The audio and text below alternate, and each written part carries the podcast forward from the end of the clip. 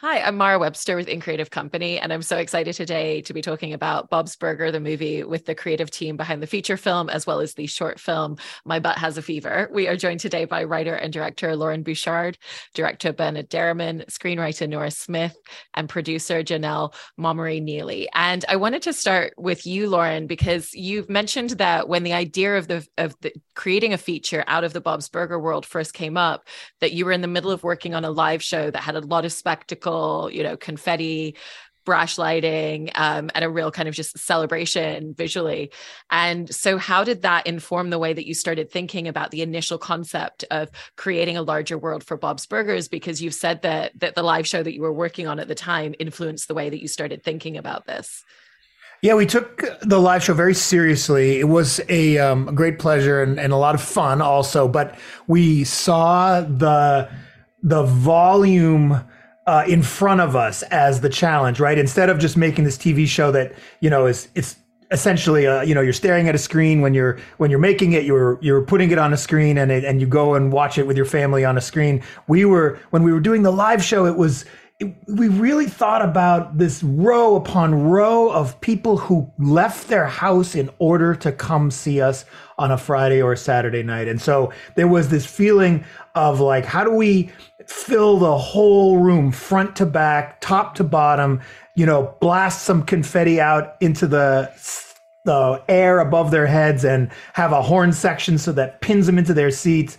And um, that it was just fun um, uh, for us. You know, none of us are theater people, so it was uh, putting on a different hat and trying on um, that set of, I guess, um, skills. We like to think, and the movie um, felt like, oh, that's an extension of that. Of course, you can't do confetti in a movie theater, but you almost can if you if everything goes well. Your the writing, the music, the picture, everything should feel like it is touching every row in that audience and and does tell them why it makes sense that they left their houses to come see the damn thing. That's so great. And and for you nora you know one of the one of the things that's so great about the the feature and even the short as well is that both are created in a in a way that if you've never seen the Bob's Burgers world and you've never seen the show, that you're introduced into this new space and everything still makes sense and you get to know and love and, and care about these characters. But you've also kind of peppered in references. And, and I've heard you say that one of the challenges in, in making the feature film, particularly, was trying to figure out how to have enough references that pays homage to the show for people who've been fans for so many years, but also to not overly saturate it where someone coming in for the first time would be thrown off or a detail wouldn't necessarily make sense within the, the grander narrative for them. Mm-hmm. Yeah. I mean, we had earlier drafts that had like 18 uh, cameos and like it was just like a 300 page script where it was just like like hey i'm courtney and i'm here too and like it was great and we love those characters but it was just like it wasn't good for the plot and it wasn't good for like it wasn't kind of fair to people that were just coming into it. Um so yeah it was a balance of figuring out how to make everybody happy and also just to make a movie that we would not knowing anything we would want to throw on and watch. Like there was the kind of genres we liked and the music and stuff. So it's just sort of striking that balance um with everybody in the world And and Bernard, in in directing this, you know, you've in essence been tasked with creating a visual language that you know takes everything that everybody knows and loves about the format of the show already, and then figuring out how to make that work in a more cinematic feel.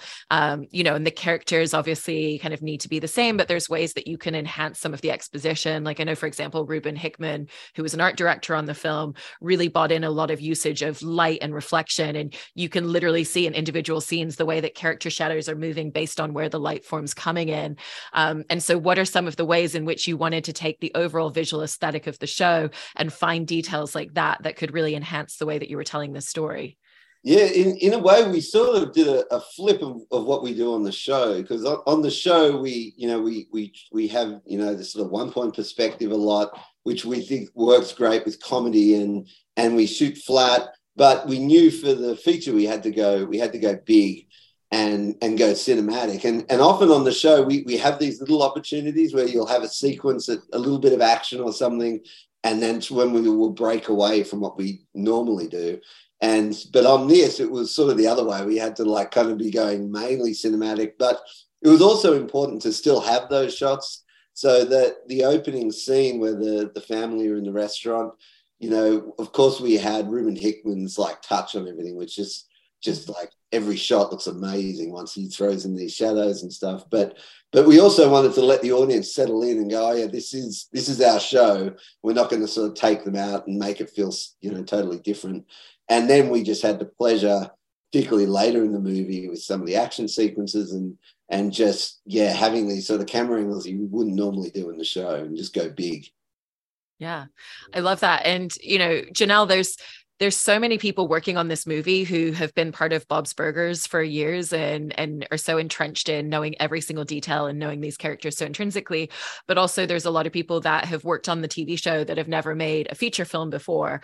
Um, and so, what was that that journey of really building out a key team of collaborators and people to come on board and make this film and making sure that you were bringing, in essence, the Bob's Burgers family with you, but also introducing new voices and people that could bring perspectives and and ideas to enhance the way that you were telling this as a feature?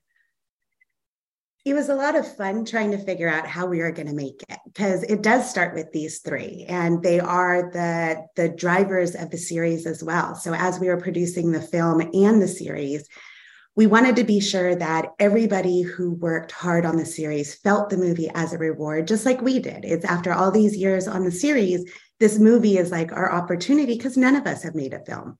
So, in figuring it out, we tried to plan out how we can continue with the series and not impact the series and allow all the artists and production to also have a touch point on the film.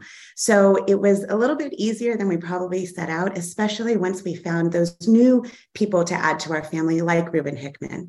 Um, he really was a great addition to the movie and was one of the few that had not worked on the series prior that joined us for the film. Um, the majority of the staff was from the series and they had certain touch points on the film.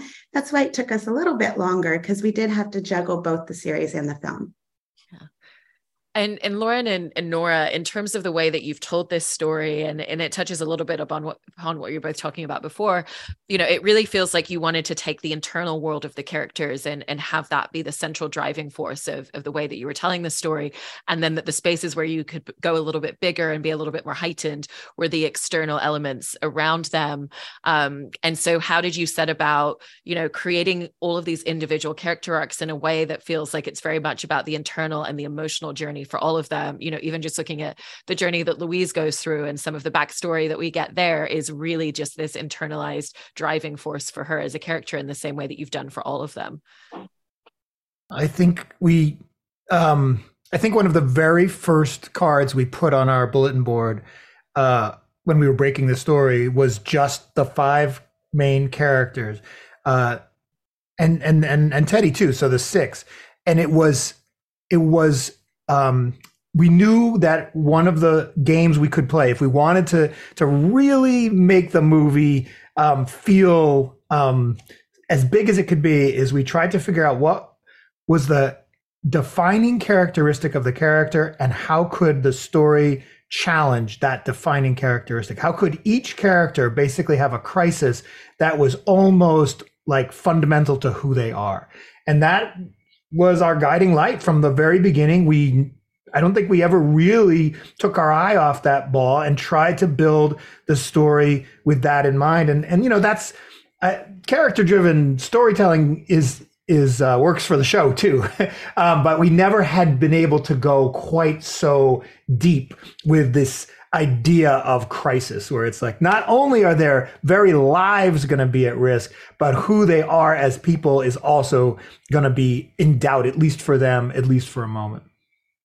And it was fun all of us who grew up on the you know animated disney movies and stuff like to use that first song as like um, it was a challenge to be able to put so much exposition into that first song about what these characters wanted but it was fun to like be doing the thing that we've seen since we were growing up you know and like and have it like you know we were pretty happy with it. We were like wow we got to get all this stuff in this first like you come in it right away with like this is what you know all these characters are struggling with. And also it's five characters and along the way sometimes people were like maybe everybody doesn't have an arc. And we're like ah, you don't want like somebody to be along for the ride with those five characters. Like there's also interesting and complex and every they all deserved an arc. So we like kind of fought to like make space for everybody and have people's arcs work with each other and get everybody their due and and within that you know for all of you one of the things that it sounds like was important in the making of the the feature as well is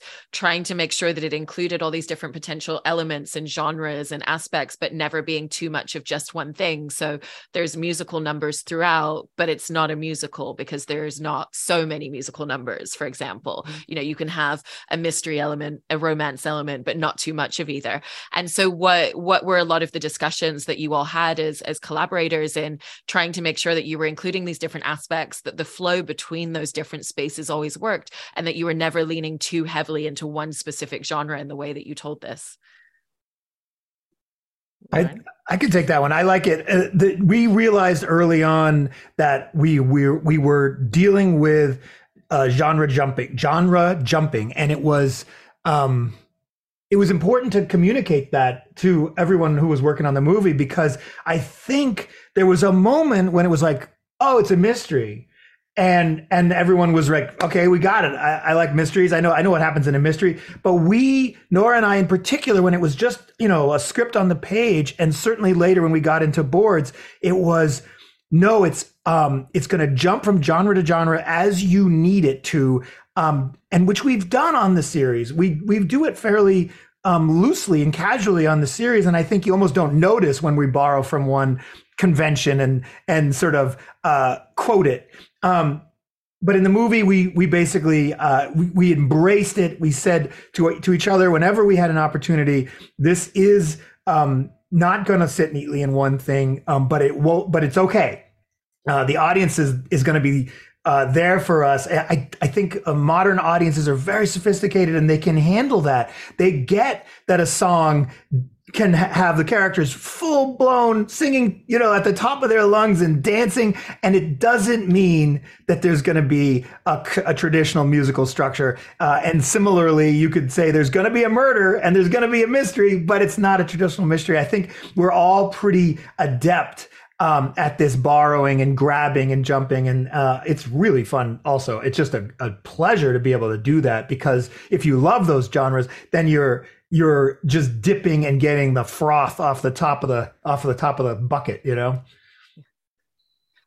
And and Bernard and, and Janelle, I wanted to to ask both of you a little bit about the creation of of temp scenes as part of the production process because it's not something where you sit there and you have the finalized version of the script and and then you create the scenes and and it's just one flow. It's it's creating all these temporary visualizations of scenes. I think Loren and Nora were doing a lot of the voiceovers because you don't have the cast necessarily coming in at that stage.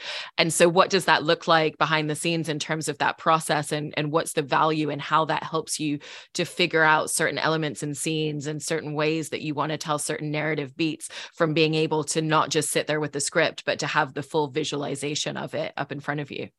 I think, uh, yeah, it was a very fluid um, process, particularly at the start, because I mean, yeah, Loren and Nora was sort of feeling their way and and we we had some big parts of the story we knew was happening but other parts were sort of they were finding. So we were constantly boarding sequences and um, but the beauty of it you know there's a lot of pressure on you on on the show when you're working on the series because you know you, you don't have that luxury to sort of explore stuff. It's like go go go you've got to get this out the door in two months or whatever it is. Um, but it was a luxury and it was actually nice. Like I, I, I love that process that, you know, we, we had a whole, we had a whole section where Bob and Linda go to a, um, go to the town hall and there was a big musical number in there and we were developing all that and it was a lot of fun, but then I was like, no, what, you we're going to go in a different direction. So, um, yeah, it was, it was just the story, particularly at the start was just constantly evolving and um, but yeah we were all we were all up for it because we just didn't have that time. You know at that point we were just like just keep going until we get it. So it was it was good fun. I do support that. It we did adapt how we make the series into a much longer and somewhat more enjoyable creative process. But really, with the series, we're very collaborative. We do revise things at least seven times from when we get a script to when we deliver the episode. There's rewrites, there's reanimating, there's reboarding.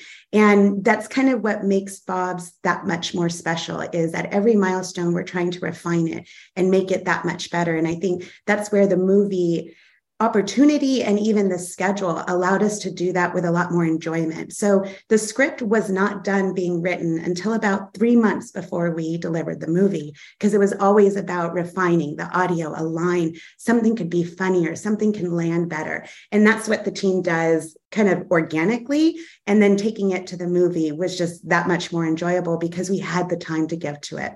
Yeah.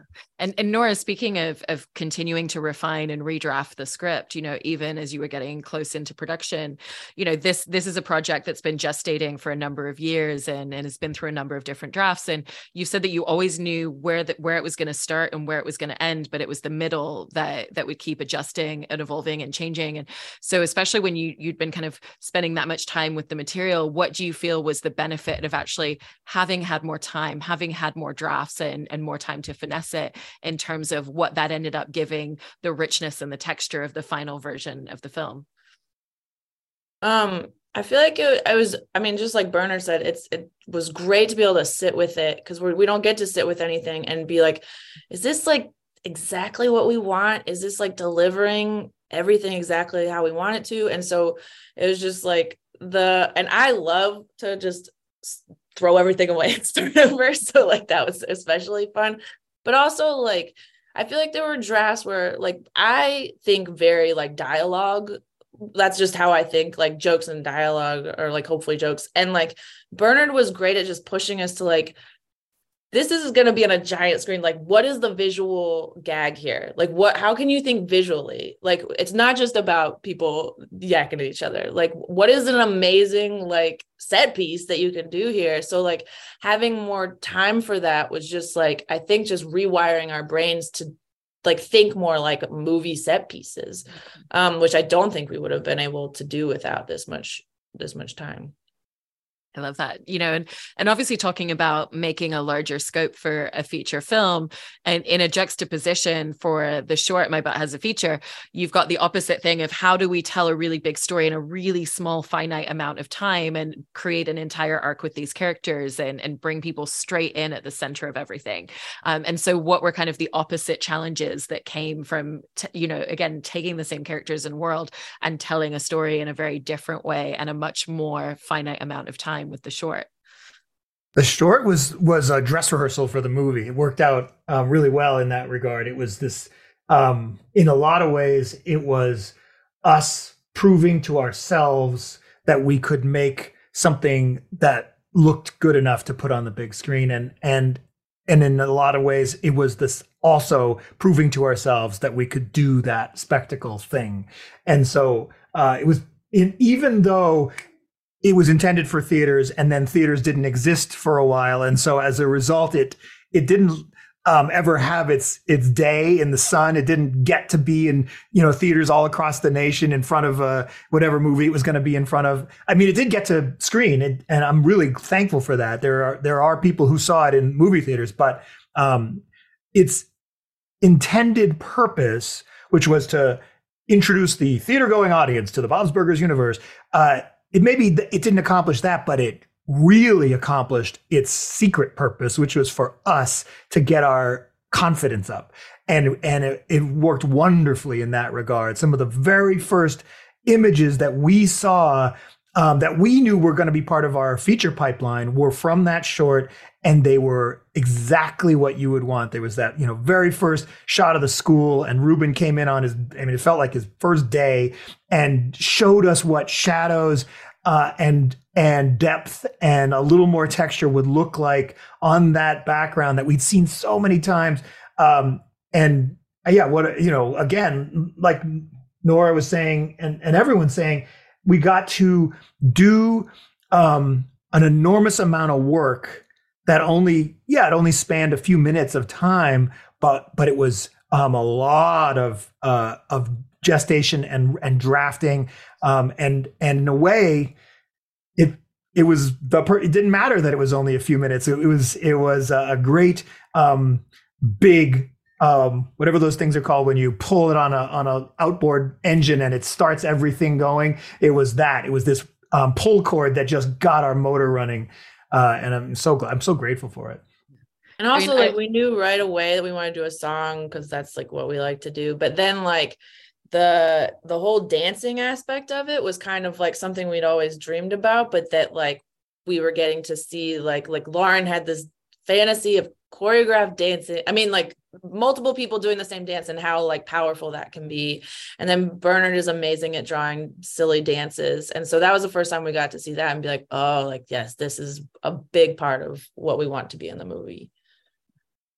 That's so great, you know, and, and I love what Loren is saying there as well about the short really being a space for everyone to to build some of their confidence going into making the feature.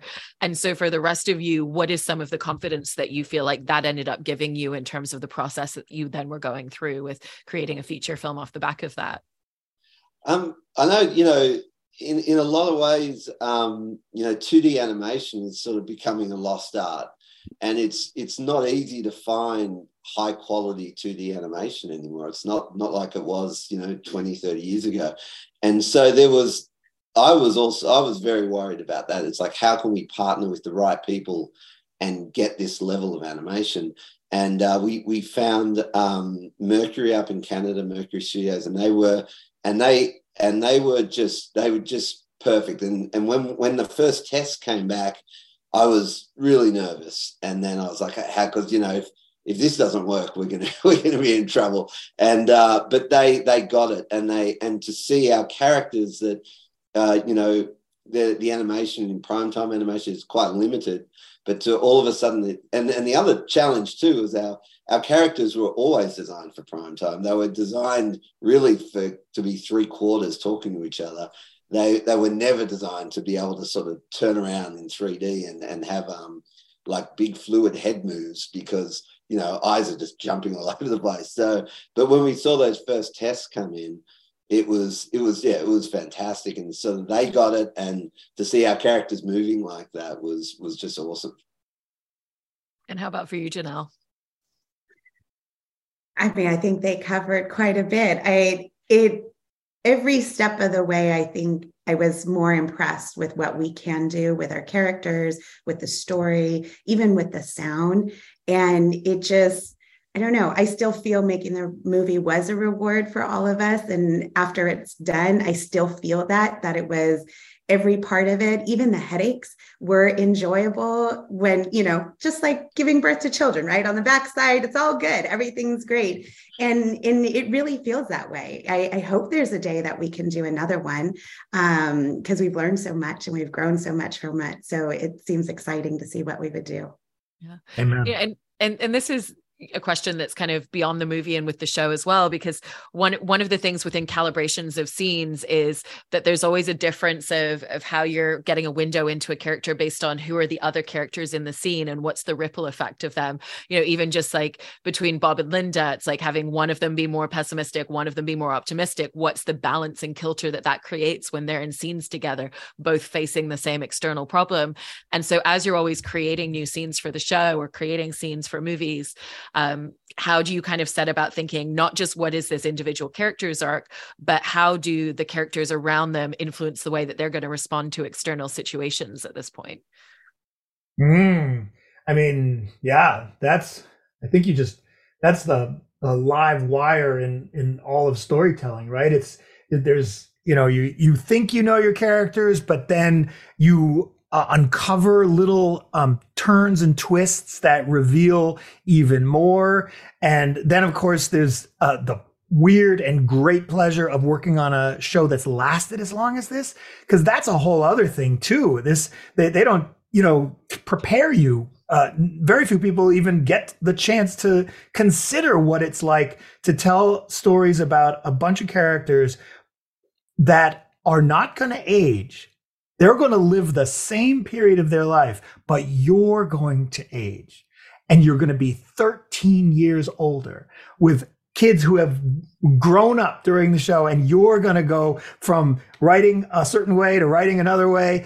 Everything in a way the whole world will change. You'll have to change the way television looks you're gonna we literally had crt monitors in the beginning of bob's and now everything's flat screen we have different phones so much changes and yet our task in some ways is to go back to the source and say no they're in fourth grade, sixth grade, eighth grade. The parents are in their mid 40s. The, the restaurant will neither succeed nor fail, and nothing will change. But but you get this strange challenge slash pleasure of going back and re-examining who they are, how they would react to a situation, how they're going to react to each other, and how does it feel to you? Is it still meaningful? And you have to, I think, if you're going to do work that still feels alive, is you have to insist that it's meaningful to you and that and that means it's going to change um, and your perception of those characters is going to change but you also we know those characters pretty darn well. So you start you have them in your you know in, in different segments of your heart and you can pull out your, the part of you that's louise and the part of you that's linda and so on and and and access them. It's it's a strange job. It really is a weird job I mean, I, I, also think that answer, you know, hits hits the nail on the head of one of the very unique challenges of working in an animated series like this is you want to have a journey that the characters all go on episode by episode. But like you said, they're never aging, so you can only do so much with them.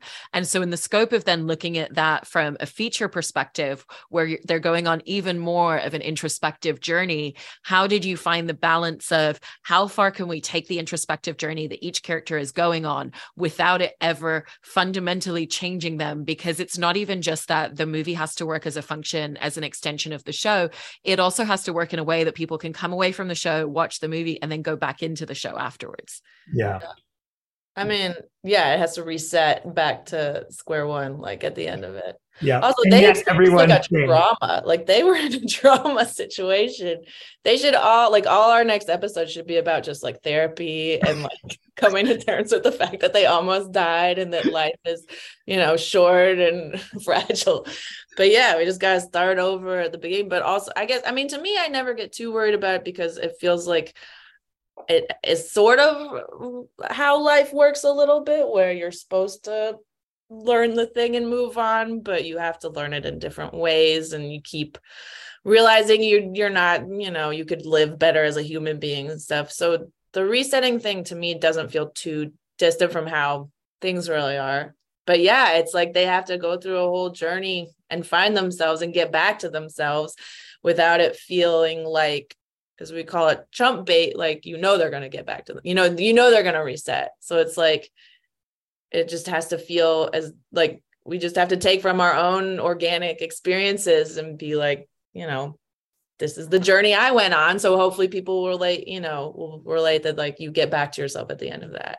And the and louise's hat was the one we gave ourselves that. We knew Right. We knew that there was going to be a change, that this little girl who so, I mean, she, you know, we've established on the series that she does not want anyone to mess with that hat. She does not want to be seen without that hat. She is very, very, very wrapped up in, in that wearing that hat. And yet we knew that this story had to take her to a place where that thing will fall off her head and she will not care. And we knew we weren't going to show it because we wanted to stay within this, you know, we, this fence that we gave ourselves, but we wanted her to say, it's what? It's no big deal. And be casual. And so it was this huge change in a way. But of course, the pleasure of the movie, I think, at least to toot our own horn for a moment, is that they had this huge drama, life and death, murder and mayhem. And then it, in the end, it all comes down to, to some extent, to this nine year old girl and whether or not she's okay when her hat falls off her head. And that was fun to, to be able to go down to this smallest thing. Um, and she's not going to stop wearing it, but presumably we wouldn't, we wouldn't do Easy Rider again, the episode where she, you know, uh, freaks out. she's, she's, right. she has changed in that regard. I mean, I, I, love all those details, and it's it's such a such a fantastic movie, and was such an enjoyable watch. And I so appreciate all of you sharing all of these incredible details that went into every single decision in in creating and making this feature film. So congratulations, and and thank you so much for your time today. Thank you. Yeah. Hello.